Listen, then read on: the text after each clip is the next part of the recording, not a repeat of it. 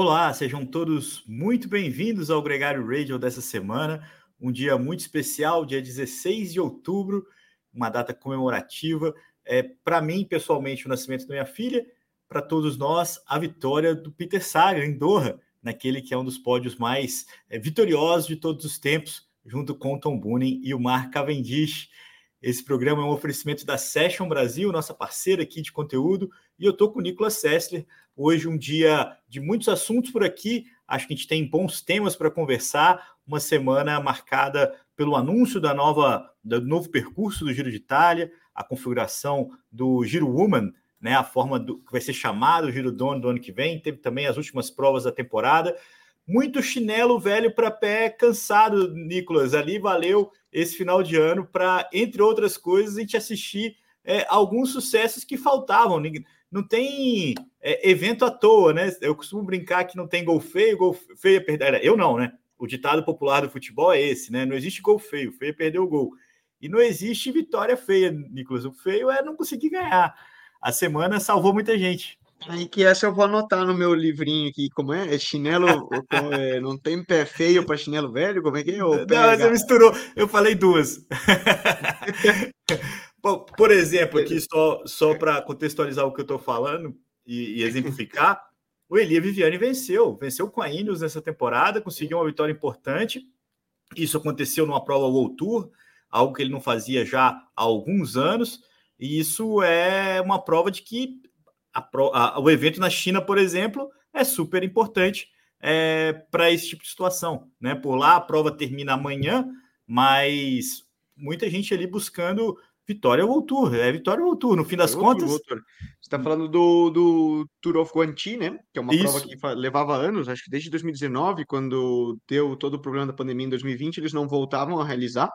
É uma prova que marca o final de calendário World Tour, inclusive para nós, para mim pessoalmente, é importante eu estar olhando cada dia o resultado, porque é, suposta, supostamente não, o ranking é, da UCI de 2023, o ranking olímpico, que classifica os países é, que terão vaga na Olimpíada, fecha amanhã, justamente com a finalização da última prova World Tour da temporada, que é o Tour, uh, o Tour de Guanti.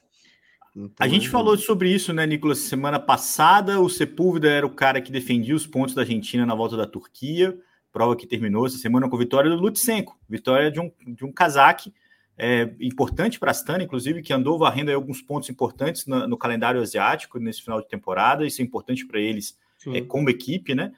E, e, uma prova que viu vitórias do Jay Vine também, australiano, ganhou a última etapa, e vitórias do é, Jasper Philipsen, que terminou com o maior vitória. Falando da, da falando da Turquia especificamente, né? Exatamente. E aquela subida. Pô, eu queria que você tivesse subido lá, cara. A subida facinha, até o carro derrapando. Um bom amigo, Leandrão, um bom amigo. É, subida, subida foi considerada a subida mais dura do, do calendário profissional desse ano. É, é. uma subida nova que eles usaram no Tour of, é, Tour of Turkey. É, 18 18,1 ou 18,9 quilômetros com 10% de média. Então pensa para fazer aí, trazer algo mais exemplificável, vamos falar, pensa em subir dois paióis e meio na sequência, sem parar. Então basicamente seria isso, porque o paiol acho que são, é. são 7 ou 8 com 10 de média, né? Também. Você acabou é... de me é. deixar triste, Nicolas, pensando nisso. o Paiol é um assédio moral aquela subida. É, não, mas... imagina dobrar ele. E não, é mais um pouquinho, duro. assim, um extra. É, e o Paiol ainda tem um respiro. É... o, o... Mas o fato é que volta da Turquia, que, que é Europa, né? Mas fora ali do eixo, Tour of Guanti, teve também Japan Cup, as provas saindo do calendário europeu, que já encerrou, né? O ciclismo de estrada, e, e, a gente tem algumas experiências interessantes. Então, só para confirmar no Guanche, que é a prova World Tour, o Eli Viviane, como eu falei, da Ineos, ganhou a primeira etapa. Depois a gente viu o Jonathan Milan vencendo também. Ele que vai sair da Marém, vai para a Little Trek, é um cara que brilhou no Giro de Itália, apesar de ter batido muito mais na trave do que feito gol, Nicolas. Conseguiu buscar uma vitória por lá. O Olaf Koy, da Jumbo Visma, sempre entregando o sprint, conseguiu é, é um bom resultado. A Jumbo também ganhou com o Milan Vader, outro que aproveitou esse momento para conseguir uma vitória. É, o Milan é, era um cara que veio do mountain bike já há duas temporadas, teve um acidente gravíssimo, né? Esse ano é, a temporada dele estava super. Ano passado, né? É... Não, acho que foi ano passado. Ano passado que ele caiu na, na Itzulia, na volta País Basco. Sim. E fraturou. Eu não me lembro exatamente qual foi a lesão, mas era uma lesão de quase que colocou ele em risco de vida. E é? possivelmente não, ele, algo similar que nem voltasse a andar. E realmente foi uma, foi uma história muito legal de, de superação, né? Ele passou um processo longo fora da bike, de se recuperar, e voltou para vencer a primeira prova, o tour dele. É. É, chegada ao alto ontem na China, e ele que quem acompanha o mountain bike lembra um pouco mais, né? Porque ele correu muitos anos no mountain bike, num, num alto nível, ele corria pela equipe do Bart Brentjens, é, um holandês que vem muitas provas aqui no Brasil, de Brasil High, de tudo, faz muita dupla com, com Abraão Azevedo quem acompanha um pouco mais o mountain bike vai, Sim. vai se identificar com o nome do bar. O, o Milan corria para a equipe do bar e faz dois ou três anos, eu acho que foi no final de 2020, 2021, né, ele fez a transição, assinou com a Jumbo Visma e começou a correr na, começou a correr na estrada. E, e até e a gente esperava decolar, a coisa é lógico não funciona tão rápido assim, mas conseguiu um resultado importante é, com, com essa vitória, está liderando no geral. Né? Amanhã, a última etapa do Guante tem duas subidas, mas bem longe do final, uma subida de 2 e uma subida de 4 km. Tem aí uma grande chance da Jumbo Visma ganhar uma volta onde, vamos dizer assim, menos se esperava, né? Com, com, com entre grandes estrelas, um outsider, vai. Vamos lá a Jumbo Visma ganhar uma corrida e que a Jumbo Visma ganhar uma corrida seja uma surpresa, eu diria que aí a gente já tá já começou errado, né? Porque você não, você não faria essa aposta caras... semana passada, mas é, é o nível dos hum, caras, né? É Lembrando que caras. que nessa segunda etapa por lá já rolou, a Vitória ficou com o Molano da UAE, que é o grande a grande equipe é, antagonista, né, do, do da Jumbo nessa temporada, e, e esse sprinter colombiano entregando mais um resultado. É, Importante lembrar, Nicolas, essa é uma notícia bem fresquinha. É, aquele site, o mesmo site que anunciou a fusão da Quickstep com a Jumbo Visma, anunciou que a, a empresa que detém o, o grupo POM, que detém a marca da Cervelo, da Canondale, que comprou a Dorio, né, que hoje também é dona da Caloi, é, vai ser é, name, é, no, o patrocinador. Naming sponsor, né? Naming sponsor do, da Jumbo Visma para o ano que vem. E o nome da equipe deve ser Visma é, Listen Bike. É, Listen Bike, é, Listen na Bike. É uma marca deles de venda de consignada de bicicleta. Você compra a bike e vem descontado no seu salário. E, e é um formato interessante. O nome é feio. Vou hum, torcer para a equipe Visma. pronunciar, né? É, Listen na Bike. É, não é uma. Não, é, não tem um carisma de Jumbo Visma é super mais você, você consegue. Isso, isso é algo que é uma discussão que leva tempo, né, Leandro? Mas se a gente for pensar no modelo do ciclismo, ele acaba que é, falta esse attachment, falta esse você, como eu posso falar, se identificar com o nome de uma equipe e com como a gente tem no futebol por um clube. Você tem os patrocinadores, mas você muitas vezes a equipe vai mudando o nome ao longo da sua história. É a mesma equipe, só que aí cada ano, bom, eu era da Jumbo Visma e agora eu sou da Visma Lisa Bike. É. Você fala, pô, mas não tem loja, ou lógica, né? Ou era da, da Quickstep, agora é Soldal Quickstep, ou era da Caster Pane, era da Banesto e agora eu sou da Movistar. É, então você acaba perdendo um pouco esse, esse contato direto, né, de, de um fã para com o clube, né? Porque muitas vezes o clube organizador, a empresa organizadora segue sendo a mesma, só que como o nome que a equipe leva, né, e expõe, acaba sendo o nome do patrocinador, o que por um lado é bom, obviamente, né, que, que o nome do patrocinador seja mencionado, mas pelo lado do fã e pelo lado de, de acompanhar a história de um projeto, né, muitas vezes a gente, a gente acaba perdendo. Vou Você dar um outro um exemplo que... Pode falar, Oi? desculpa. Não, ia dar outro exemplo, por exemplo, de uma equipe que a gente esquece que, que existe, mas o que foi a, a Quebec, a Dimension Data, né, a NTTT, sempre a mesma equipe do Doug Ryder lá atrás, né, que surgiu como aquele projeto africano e que hoje, ela deixou de existir um ano, hoje é a Q36.5, né, Q36.5. É, e muita gente, a Q36.5 era a Quebec? Sim, é a mesma é, equipe, você tem que, você tem que ir no lastro da licença e do diretor, né, para ver como é que é Isso, isso é complicado. Aqui, durante muitos anos no Brasil, isso é exatamente igual, Nicolas. A equipe de Santos não é mais Memorial e você fala Memorial Santos até hoje. A, é, às equipe, vezes um nome fica muito. Mas Scott, ainda, ainda né? no, todo mundo sabe no é Brasil, Leandrão, elas estão associadas às cidades, né? Porque muitas vezes tem o, o é. apoio da prefeitura. Então você vai pegar a equipe de, de, Ribeirão Preto, que existiu lá, São Francisco, Saúde Ribeirão Preto, muitos anos. Você vai pegar Santos, você vai é. pegar Criciúma, quando era com a base, você vai pegar Florianópolis, Havaí Florianópolis, né? Tá ligado ao clube. Mas é. Um esforço... Mas perde. A Funvic é. A Funvic não era São Caetano, era Pindamonhangaba, né? Pindamonhangaba. Agora... É. É, é no Vale, né? Já foi Taubaté, se eu não me engano é, mas está ali no Vale. Mas a, a... O Taubaté é outra equipe, eu acho.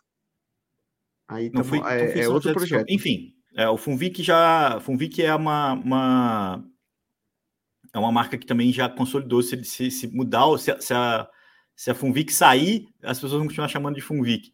Agora, é por isso, Nicolas, que as equipes criam identidades. É, os lobos do, do Quickstep, as abelhas da Jumbo. E agora eu estou curioso para saber se eles vão manter essa é, identidade amarela, né? Se vai ser isso a, a configuração deles para o ano que vem, é, com esse novo nome, onde parece que vai é, mudar e mudar bastante.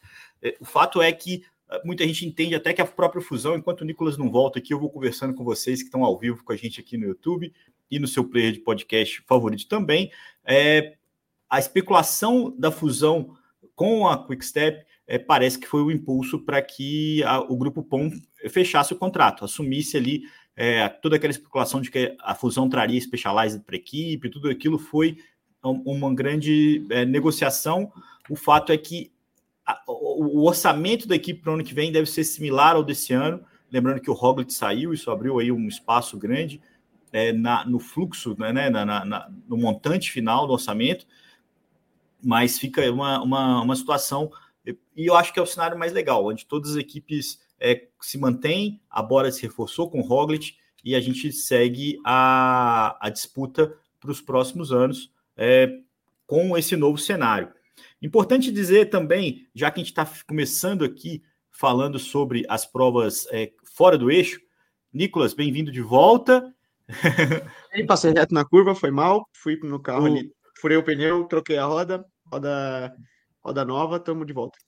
Eu queria aproveitar o seu retorno só para falar da última prova que teve. É, então, a gente falou do Guanche, falou da volta da Turquia e, e, do Japan Cup, que é um evento também famoso de final de ano, já consagrado, que tem uma prova de critério e tem uma prova road race mesmo, que essa é mais importante. No critério, a gente viu a vitória do Weather Towns, né, da Little Track, terceira vez consecutiva que ele ganha lá. Curiosamente, é, esse ciclista que fez uma boa temporada, estava ali sempre na briga, ganhou duas provas de critério no ano, não ganhou uma prova realmente é, grande na, na, na, temporada, mas essa cena foi marcada, essa vitória, inclusive a cena mesmo dele comemorando, foi marcada pelo Max Van Gils dando um pedala Robinho lá no, no grego.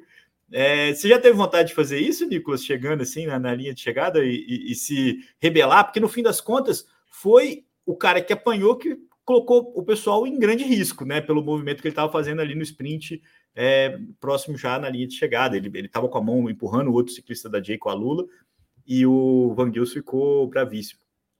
É, ele é uma situação delicada, né, Leandro? Porque, por exemplo, obviamente existe um, uma situação não escrita e que muita gente não vê da TV. É, muitas vezes os ciclistas de equipes World Tour são muito agressivos e, e, e, elitistas. E quando eles veem um, alguém de uma equipe menor, seja uma Pro Continental, uma equipe continental, como era o caso do Grego, se metendo ali no meio, eles, eles sacaneiam mesmo. E tipo, oh, sai fora. É, você não pertence a, aqui, uhum. né? É, vaza. E muitas vezes com dando guidãozada, acabam tirando, rola um certo bullying e, de certa forma, isso é uma questão no posicionamento ao longo da prova, como em, como em diversos momentos, o que obviamente dificulta, né, quando um ciclista corre para uma equipe menor, não é somente né, o fato do, do nível, supostamente, dos atletas voltores que é menor, também é, o posicionamento torna-se muito mais difícil. Em contrapartida, no caso específico, obviamente, é, se a gente fosse olhar mais para trás, os ciclistas Voltur estavam sacaneando o grego. Ele uhum hum, por ser um sprintista sangue nos olhos e valer muito para ele, bom, tem muita gente que fala, meu, é, vocês são Voltur, mas eu posso estar aqui tanto quanto vocês. E isso, é. de fato, é super respeitado. E aí acaba saindo a treta, né? Essa aqui é a, essa aqui é a verdade. Ele acabou colocando, né? E aí é aquela história. Ele, como ciclista continental, tentou se meter, se esbarrou para cá, fez lambança para cá e veio o, justamente, né? Maxim Van, Van Gils ali e deu, deu um pedala Robinho do tipo, pô, você tá aqui, é, você não pinta nada aqui, né? Sai fora, não vem, não vem colocar todo mundo em risco ainda. Ele não faria isso se fosse um outro, um outro tipo de ciclista, né? E, não. É, exato. Se fosse um ciclista, por exemplo, se fosse o Edward Tunes, ou um ciclista da, da Quick Step ou de outra equipe, ele não teria feito isso.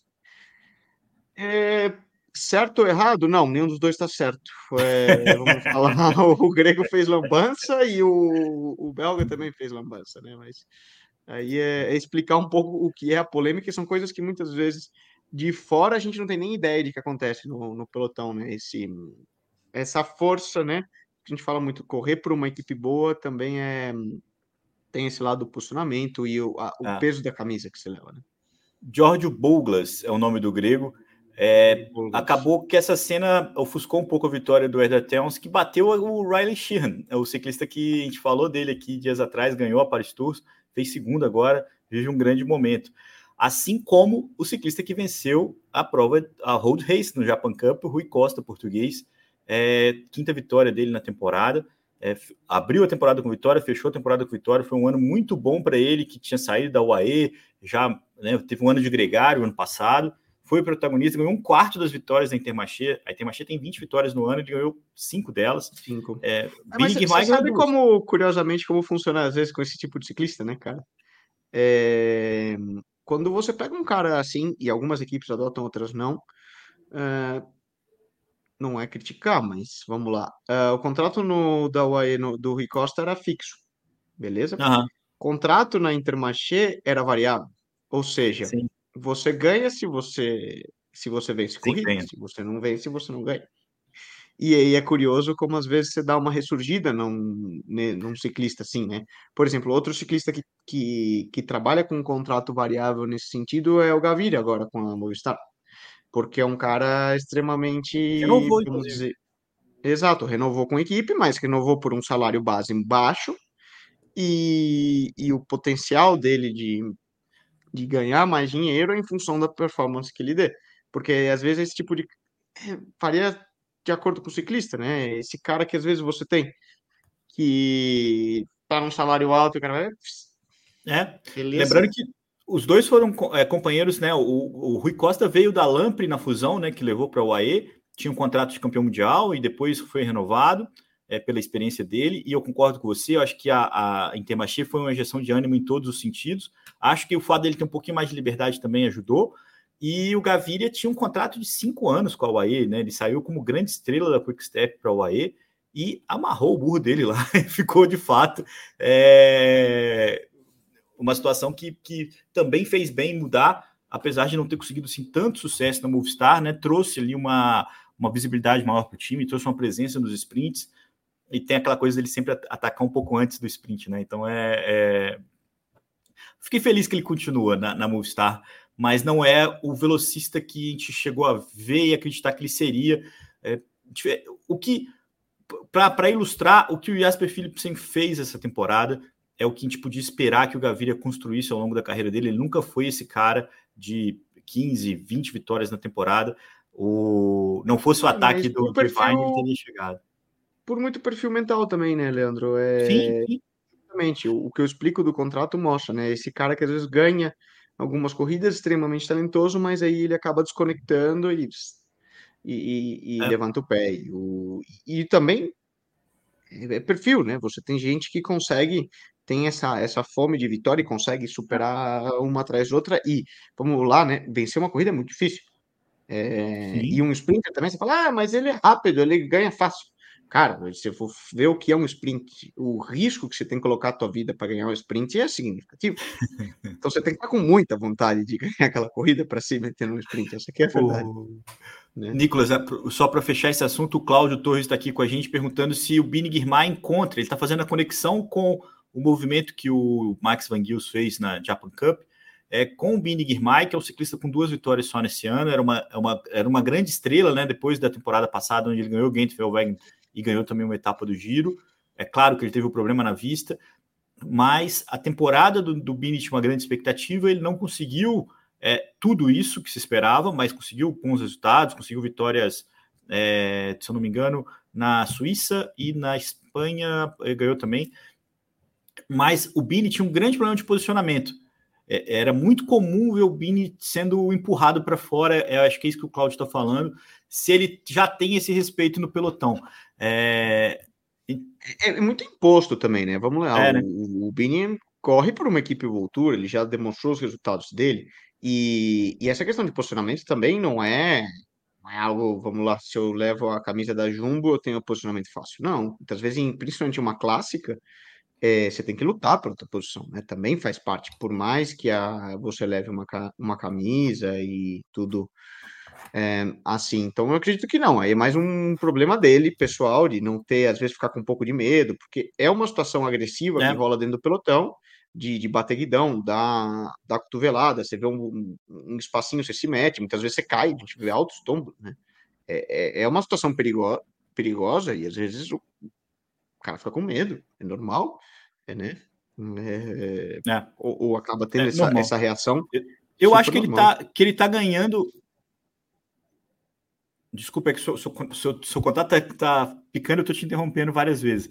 Mas é. O Bini tem, ganhou suporte da equipe também para isso, né? O Tennyson, os caras que eles trouxeram, foi justamente para dar a ele esse, esse posicionamento, essa segurança e essa coragem de se impor, de falar assim, pô, eu sou o Binanger mais, sou um cara que ganhou etapa de grande volta e tenho o direito de contestar esse sprint aqui, mas ainda é uma coisa a ser melhorada. Acho que é um dos pontos que ele pode é, melhorar para o ano que vem para conseguir vencer mais, inclusive. Nicolas, falando em vencer e vencer bem, eu até dei o nome desse episódio para ele, o britânico, britânico Joshua Tarlin, venceu a Chrono the Nation, que é a prova que durante muito tempo foi o campeonato mundial de contrarrelógio. É um evento que acontece na França todos os anos, é, onde é, se, se corre todas as categorias no, no só no contrarrelógio. Não tem, não tem prova de estrada, não tem nada. É um evento de contrarrelógio. É, no feminino, a vitória ficou com a campeã olímpica Anne Kissenhofer. E no masculino, a gente tinha ali uma revanche, vai, vamos usar um termo é, é, sensacionalista entre o Joshua Tarlin, terceiro colocado do Campeonato Mundial, e o campeão mundial, o Henkel Van Poel, o belga. Os dois travaram uma bela disputa com vantagem, 13 segundos de vantagem para o Joshua Tarlin, que venceu a Crown the Nation. Assim, ganhou também é, o Campeonato Europeu, onde ele bateu lá o Bissiger e o Walt Van Aert. Foi campeão britânico, ganhou uma etapa do Renew Tour também é, no contrarrelógio e foi terceiro colocado no Campeonato Mundial. Isso tudo com 19 anos de idade. É importante Sim. dizer que ele correu o Mundial Elite abrindo mão dos eventos sub-23. Ele poderia ter sido campeão mundial sub-23, ele foi campeão mundial júnior, se eu não me engano agora, mas eu acho que ele foi, é, e saltou direto para a Elite. É, um baita de um cara que, na minha opinião, é a maior revelação desse ano. Não, não vejo outro cara que, que não estava no radar e que se impôs desse jeito, porque ele tá correndo com os, com os, especialistas, ele não tá ganhando quando dá, ele tá encarando os caras. Não, não, assim, ele então... tá se mostrando como um favorito da modalidade e dos melhores Exato. do mundo na modalidade extremamente específico, né? É até legal para ver, né, e coloca um pouco aí na polêmica de que muita gente criticava o trabalho que a Ineos vem fazendo, né, de captação de talento, trazer trazer é. outros nomes, né? depois que a equipe perdeu toda aquela referência de, de ser a melhor equipe de grande voltas, que foi a geração Wiggins, Froome, Geraint Thomas, Thomas é. e Bernal, né, de certa forma, e mostram que, né, eles trouxeram Carlos Rodrigues, eles estão investindo de novo, tentando reencontrar o caminho, e como? Investindo na base. E, e talentos, assim, é, mostram, mostram bem isso. É, aqui ao vivo, o Bernardo citando o Kian Edbrooks, que é o ciclista é, belga que ganhou tudo pela Avenida no ano passado. Eu concordo com ele que fez uma volta muito mais, uma volta à Espanha muito mais consistente do que eu imaginava, ficando ali entre o top 10 o tempo todo. É, mas o que o Tarlin está fazendo é um passo acima. É, acho que assim, a gente tem o Ben Healy e o Skelmosse, que para mim foram dois caras que fizeram o primeiro semestre muito acima da média para os ciclistas que estavam chegando, vamos dizer assim. O Skelmosse foi muito consistente, estava sempre na briga. É, o Ben Healy ganhou uma etapa no Giro de Itália de uma forma muito contundente também. É são dois caras que a gente vai voltar a ver andando muito bem nos próximos anos. Mas, e até inclusive, para mim, os dois foram eram, a discussão era qual dos dois tinha sido o mais afirmativo, qual dos dois tinha ascendido mais, mas eu passei na frente aqui o Joshua Tarling nesse final de temporada, é, porque foi muito muito impressionante. Chamou cara. atenção. É, e, Acho que e, saiu do radar, né? Aquele, aquela coisa que quando a Ineos assinou, você fala, pô, o cara assinou ali o campeão do mundo júnior de crono, e, e tem rolado aqui no, na Europa também, é, Leandro, muita não sei se crítica, né? Mas começa a se perguntar, cara, até que ponto tornou-se normal assinar um cara direto da Júnior? Só porque ele foi campeão do mundo, porque ele fez muitos resultados, né? E você vê que está se tornando recorrente, né? Um, um, o filho do Beloc assinou pela IF. E as equipes estão ficando loucas em assinar Júnior. O que antes era tipo. Deixa o cara amadurecer, deixa o cara rodar. Que o Cancelara deixa... fez na é. sua época, quando o próprio Renko assinou direto, era meu vocês estão muito loucos, né? De assinar direto, mas agora eles estão até nessa, nessa ansiedade de pegar o cara direto da Júnior e, e trazer o que muitas vezes salta passos no processo de desenvolvimento do atleta, e certamente muitos desses a gente vai ver que vão deixar. Porque vai queimar muito rápido, cara, né? Esse é vai, o, vai aposentar cedo, né? É o que é o que se é o medo maior de todo mundo que, que analisa essa passagem, né? Principalmente as equipes que não têm desenvolvimento, né? porque poderia fazer uma transição mais gradual já dentro da asa, mas os caras não querem perder o talento, então trazem e acabam. Eu acho que o Joshua é um exemplo de ciclista que consegue, tanto que ele abriu mão de correr na Soma 23, ele, ele se sentiu é, capaz de correr na Elite, mas de fato é, é precoce e, e, nasceu em 2004, Nicolas Sessler. Você também é um cara novinho, mas 2004 é. Não, é cara, eu já sou um, eu já sou um vovô no, no ciclismo. E pior que é verdade. Quando a gente vai negociar, eu falava isso com o, com o Jorge, meu, meu representante, outro dia, e eles estavam negociando para outros ciclistas, e aí ele veio até um pouco assim tristes, né? Porque ele tinha bons ciclistas que ele queria colocar em, em equipes futuras, sabem que merecedores, e ele, Tonico, o ciclismo está mudando muito, cara. Eu não entendo mais. As equipes preferem assinar quatro júniores que não têm ideia do que vai funcionar, a assinar um ou dois caras que são garantia do resultado. É. Eu não entendo isso. É impossível. Como que ele não assina esse cara? É. Isso é, é, é uma aflição, e, mas eu acho, acho que a gente já discutiu aqui no Radio isso, do quanto que estava vindo uma geração jovem e varrendo todo mundo, e no fim das contas isso se equilibrou. Na, na, acho que na prática, porque na, na, o próprio Valverde é um exemplo disso, mas a gente tem o Rui Costa, a gente tem alguns ciclistas, como por exemplo o Mads Pedersen, que está vivendo o seu auge agora, já com um pouco mais de maturidade, o Walt Van Aert e o Vanderpool, que estão na casa dos 30, é, 20, um pouquinho antes dos 30. Mas eu acho que na, na, na, prática todo mundo ainda tem suas oportunidades. Acho que é uma coisa que, que, que tende a se reequilibrar em breve. Assim, acho que então, concordo com você. Acho que tem uma coisa assim tem que pegar o jovem e, e, e, o quanto antes possível, porque com esses caras a gente vai vingar, mas é. E, e tem um lado de pressão mental nos jovens também. Não sei que é verdade. Sim. É, de ah, eu tenho que ser, eu tenho que ser, eu tenho que ser, eu tenho que ser, eu tenho que ser, eu tenho que ser. Oh, não tem é. que ser. Cada um no seu tempo, né? Isso é, isso é um sintoma do, do tempo atual. Assim, acho que a gente, a gente vive isso com, com bastante cuidado, eu acho. Ah, um exemplo muito mais cercano a nós, né? Vamos dar um exemplo do, do Vini a Rangel com a Movistar. Sim. É, extremamente talentoso, ele passou muito rápido, né? Ele fez um ano de sub-23 e já estava vacinado.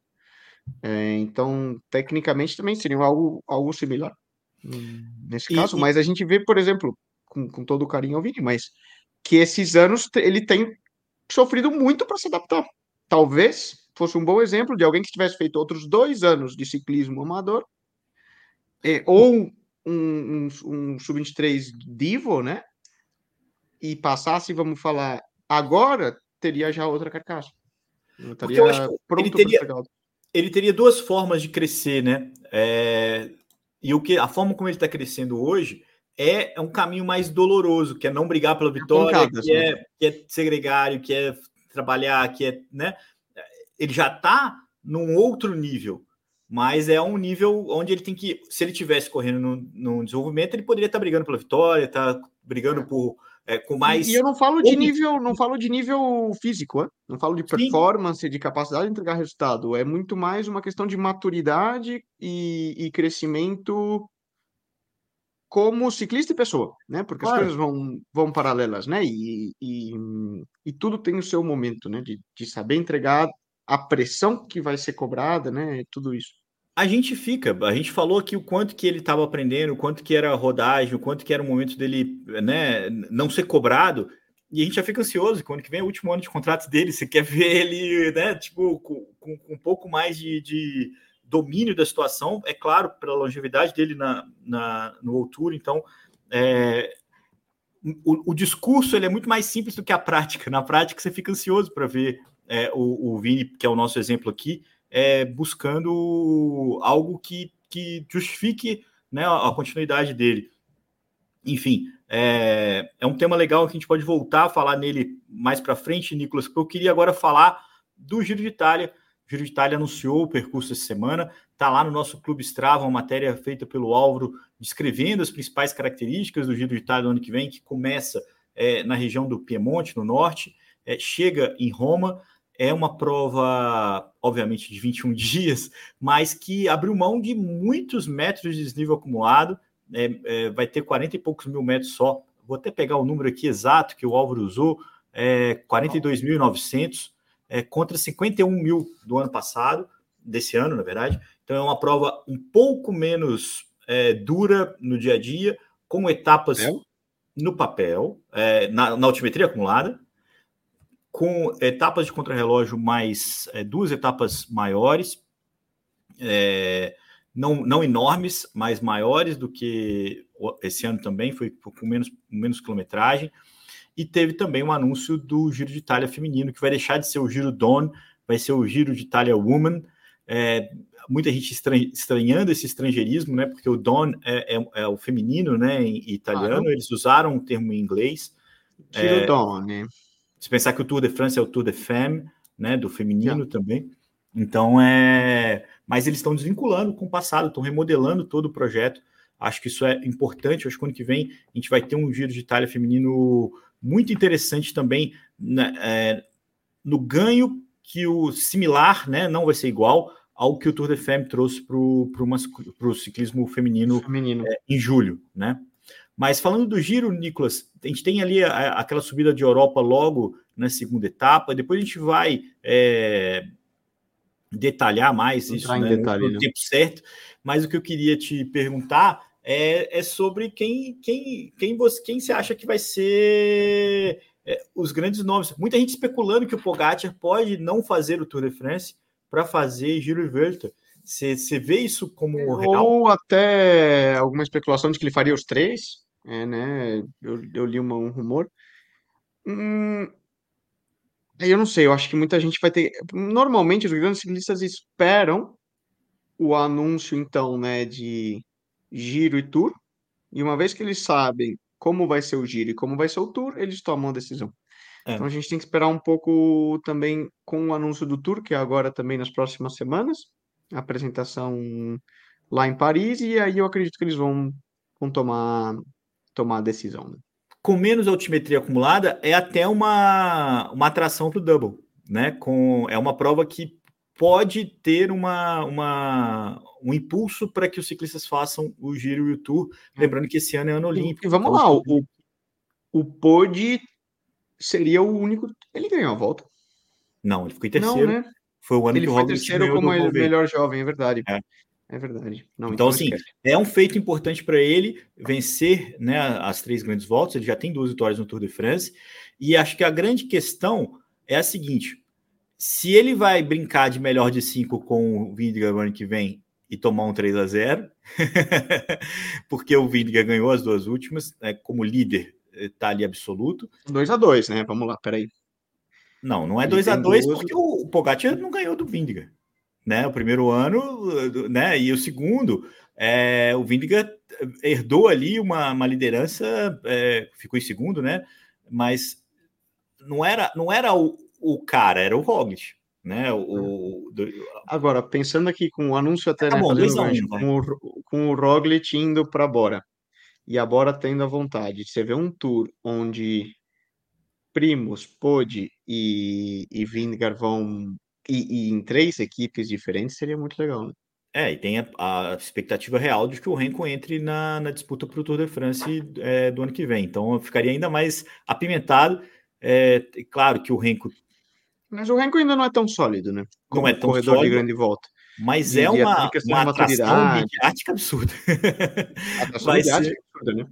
Então, é assim, eu, eu, acho, eu acho que seria bom para o esporte, mas eu tenho dúvida, até pela facilidade que o Pogacar tem de buscar o que é diferente para ele, né? O que ele fez com Flandres, né? Então, assim, acho que eu, Justa, eu, né? pode ser que, que, esse, que essa especulação se confirme. É claro, o Tour é muito mais importante para a equipe, né? E, e pode ser que ele tenha que escolher, mas é um arranjo, todo mundo falando, até porque a, o AE poderia mandar o Ayuso, mandar o João Almeida, ciclistas que querem correr o Tour de France e que com o protagonismo do Pogacar não tem, é, seria aí curioso, mas o fato é que o Giro anunciou o seu percurso, parece muito legal, com Stelvio, com muita coisa é, interessante, já criando a expectativa do que vai ser 2024. É, para as grandes voltas. Né? Acho que a gente tem aí. Acho que dificilmente a Jumbo Visma vai conseguir repetir esse domínio todo que foi desse ano. Acho que foi algo muito. É... A equipe perdeu, né? A equipe perdeu, perdeu, como a gente falou, perdeu o budget, perdeu dinheiro, consequentemente perde o força.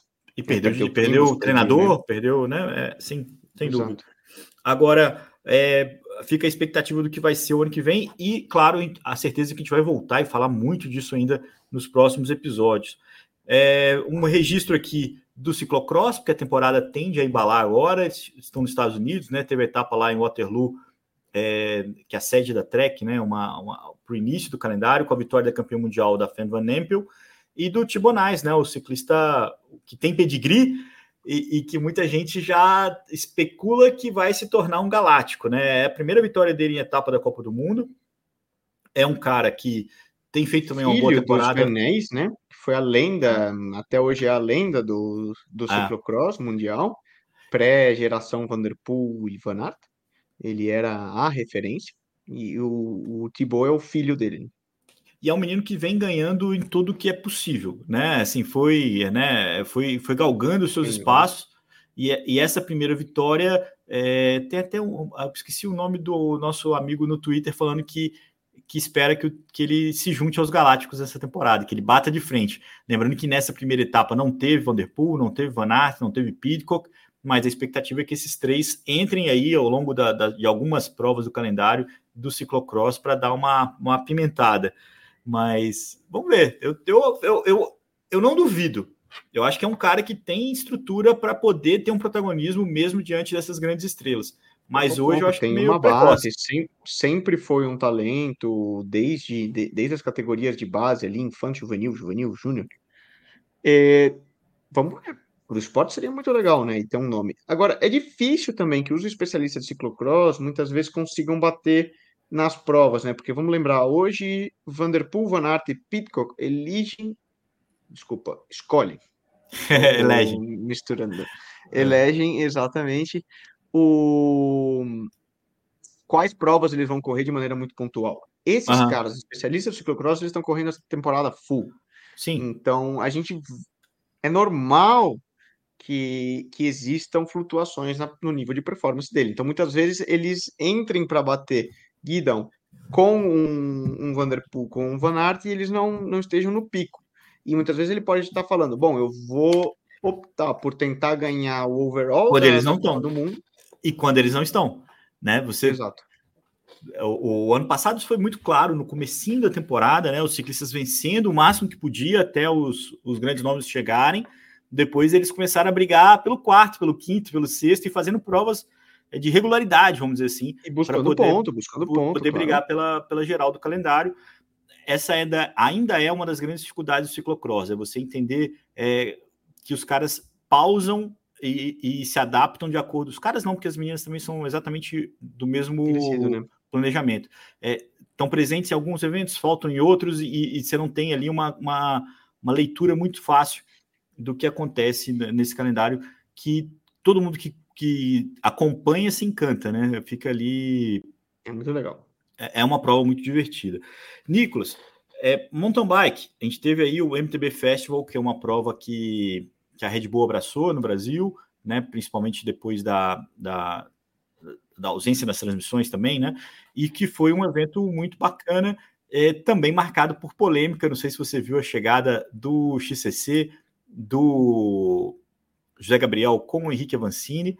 Muita gente ali ficou é, inquieta com a decisão, né, com o choque entre os dois, porque o Avancini de fato desvia, né, e, e dá para ver no traçado que todo mundo desviava, porque se ele fosse reto ele ia para o pórtico, né? Então, tipo, era normal na saída da curva essa, esse movimento.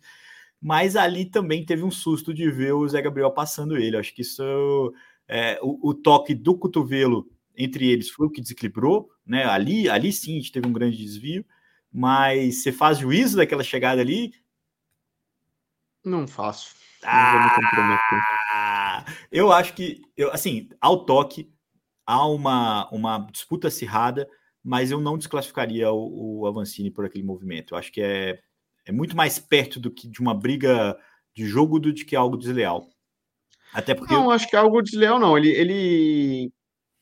Para mim, você nota, e é normal, seria uma reação, eu, eu teria feito o mesmo na, na situação. Você vê o guidão chegando, você dá uma deitada pro lado, né? é, é, é, é inconsciente, né? Mas não, não acho que é para desclassificação também não. Que ele deu uma desviadinha na linha, deu. Não, não tem como negar. É. E, hum. e que o toque, e o toque ele é. Se o, se o Zé Gabriel também tivesse é, quisesse evitar o toque, ele também conseguiria, porque quem bate no Avancini é ele, né? Ele Exato. bate, é, né? Então assim, Exato. por isso que eu acho que é uma briga de, dos dois, assim, tipo, é uma disputa dos dois pela, pela, pela posição ali, e era Sim. muito em cima da linha.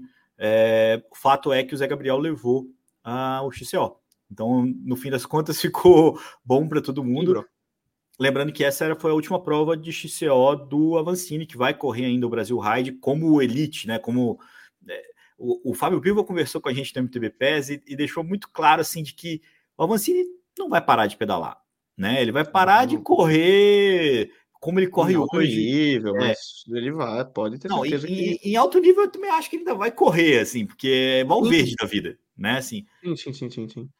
Mas o fato é que ele tá fazendo um calendário de despedida que teve a etapa de Snowshoe, né, da Copa do Mundo, teve agora o MTB Festival e vai ter o Brasil Ride na sequência.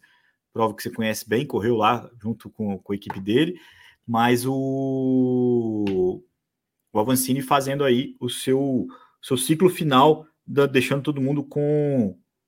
Como é que fala? Matando um pouco da saudade, fazendo uma despedida. Não, e lembrando que o Hyde acho que vai ser legal, né? Porque ele vai poder correr com a camisa de campeão do mundo de maratona. Então, e isso é raro que a gente é. veja, né? Como ele não é um especialista da modalidade, mas o Brasil Ride é uma prova de maratona, então ele vai poder, acho que isso também dá um, dá um gostinho a mais, né? Botar a camisa arco-íris. Legal.